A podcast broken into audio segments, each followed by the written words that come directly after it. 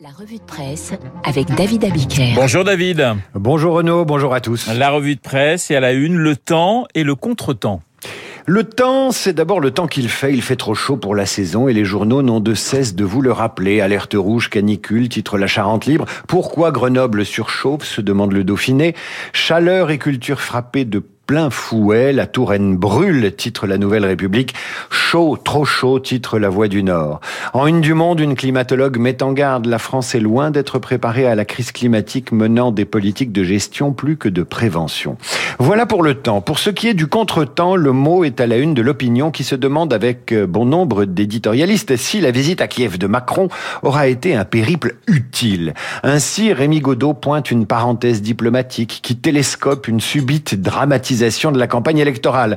Une séquence médiatique ratée, se demande-t-il, un œil sur la photo d'un Macron étreignant à l'excès le président ukrainien. Patrick de Saint-Paul est sur la même ligne dans le Figaro avec un édito pareillement titré temps et contre-temps. Dans le Parisien, Jean-Michel Salvatore s'interroge également sur le moment et il estime que oui, car c'est un message clair à Poutine, un message inespéré à Zelensky sur la candidature de l'Ukraine à l'Union européenne. Peut-être y a-t-il des arrière-pensées électorales et une volonté du président de bien marquer son domaine réservé à l'international. N'empêche, ce voyage pourrait faire bouger les lignes, conclut Salvatore. Libération n'est pas loin de faire la même analyse. Mieux vaut tard que jamais pour ce voyage de Macron en Ukraine depuis le temps Après la politique extérieure, la politique intérieure. Et c'est le dessin de CAC en une de l'opinion qui fait le lien entre diplomatie et législative en France. Zelensky s'adresse à Macron et lui, et lui souhaite de résister et même de l'emporter, mais sans humilier la NUPES, référence aux propos de Macron sur le fait de ne pas humilier la Russie. Pour la montagne, la République du Centre, le suspense est garanti pour ses législatives. Pour les échos, Macron aborde le second tour avec un léger avantage. Tout dépendra des réserves de voix de chaque camp. La Nouvelle République s'interroge, quelle réserve réserve de voix pour la NUPES et Ensemble? Dans le Parisien, David Doucan écrit le long forcing médiatique des insoumis pour faire voter les jeunes au risque de les culpabiliser à l'instar de Sandrine Rousseau qui tweetait hier Allô, les 18-25 ans, c'est un peu euh, grâce à nous euh, et pour vous qu'on fait de la politique. Bref, les partis présents au deuxième tour redoutent l'assèchement des réserves de voix, comme la France surchauffée redoute l'assèchement des nappes phréatiques. Partout dans vos journaux, des papiers sur la manière dont la France s'adapte à la chaleur, la palme au titre de ce papier de libération sur l'usage déraisonnable de la climatisation vorace en électricité et qui réchauffe autant l'air qu'elle ne rafraîchit les intérieurs. Ce titre, c'est celui-là, Clim et châtiment. Ah, c'est joli. David, dans les échos, double page sur la mobilisation des territoires face au manque d'eau. Le Languedoc qui va utiliser l'eau du Rhône comme ressource alternative, les golfs priés d'arroser moins leurs greens, le remplissage des piscines prohibées, l'irrigation qui devra être divisée par deux et les réservoirs de récupération de l'eau devenus un véritable marché pour l'entreprise Citerneo. Ce fabricant tourangeau, spécialiste des citernes souples, a d'abord fourni les pépiniéristes et les horticulteurs, mais fournit aujourd'hui les particuliers qui veulent s'équiper d'un récupérateur d'eau. 500 euros le réservoir de 3 mètres cubes, long de 5 mètres 50. L'entreprise prospère avec la chaleur et va embaucher 30 personnes. Dans le Parisien, une double page sur les forçats du cagnard.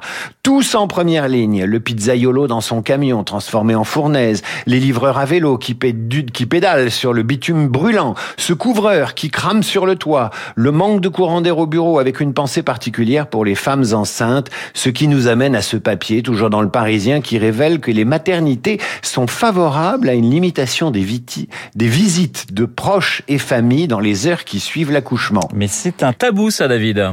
Tout est parti du Covid. Les femmes qui accouchaient dans les maternités ont été interdites de visite et ont dû renoncer au défilé attendri habituel. Eh bien, c'est pas si mal si l'on en croit les jeunes mères interrogées par le Parisien. Calme, tranquillité, récupération, limiter les visites en maternité, ça fait du bien. Et une première enquête menée par l'université de Saint-Quentin dans, Saint-Quentin dans les Yvelines auprès d'un échantillon de jeunes mamans révèle que 73% d'entre elles sont satisfaites des mesures de restriction limitant l'accès au berceau à leur seul conjoint. Foutons-leur la paix, supplie Thierry Harvet, chef du service de la maternité des diaconesses à Paris, interrogé par le Parisien. Et il donne l'exemple de ces mères qui accouchaient le vendredi et voyaient défiler le banc et l'arrière-banc. Résultat, le lundi, on les récupérait complètement épuisés. Sans parler des proches qui jouent à la poupée avec le nouveau-né et des conseils intempestifs du genre « Ah bon, tu n'allaites pas ?» Ensuite, les enfants grandissent et il faut les scolariser. Et là, je vous conseille la lecture du Figaro, euh, page 14. Âgé de 4 et 6 ans, ses frères se sont présentés deux fois en classe en robe avant que leur établissement privé ne l'interdise. À l'école, en jupe donc. En 40 ans de carrière, le directeur diocésain de Tours n'avait jamais été confronté à cette situation. Le 7 juin dernier, il a reçu les parents d'Emelin et Roxane, deux jeunes garçons scolarisés dans l'école Sainte-Jeanne d'Arc de Tours. Je leur ai signifié qu'il y avait des codes vestimentaires et sociaux en France. Ce serait peut-être différent en 2032 ou 2042, mais pour l'heure, respectons les codes actuels, a-t-il expliqué aux parents, leur rappelant qu'ils étaient dans un établissement catholique. Nous avons des valeurs et un règlement qui exigent une tenue correct. L'affaire a commencé il y a quelques mois quand le père de l'un des enfants prévient l'école que son fils porte des robes de temps à autre au parc ou dans les centres de loisirs le mercredi. L'établissement avait alors fait valoir que cette tenue n'était pas adaptée aux activités sportives, mais euh, le père insiste et le fils et le fils aussi.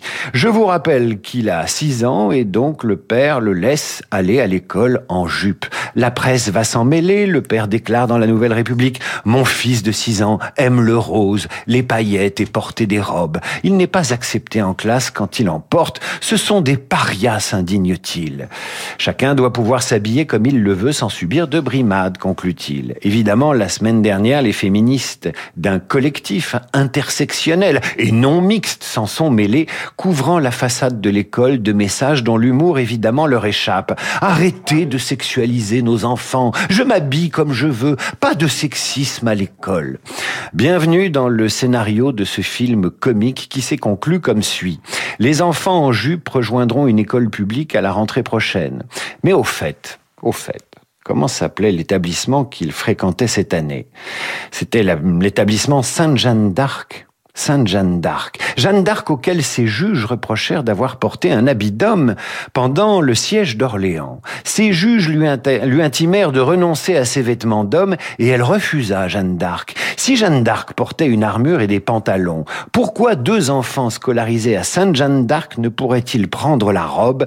Je relance le débat sur radioclassique.fr. La revue de presse de David Abiker. Merci David. Dans un instant, Esprit libre avec Guillaume Durand qui est en paréo et Cécile Cornudet et Alexis Brézé qui sont parfaitement bien habillés.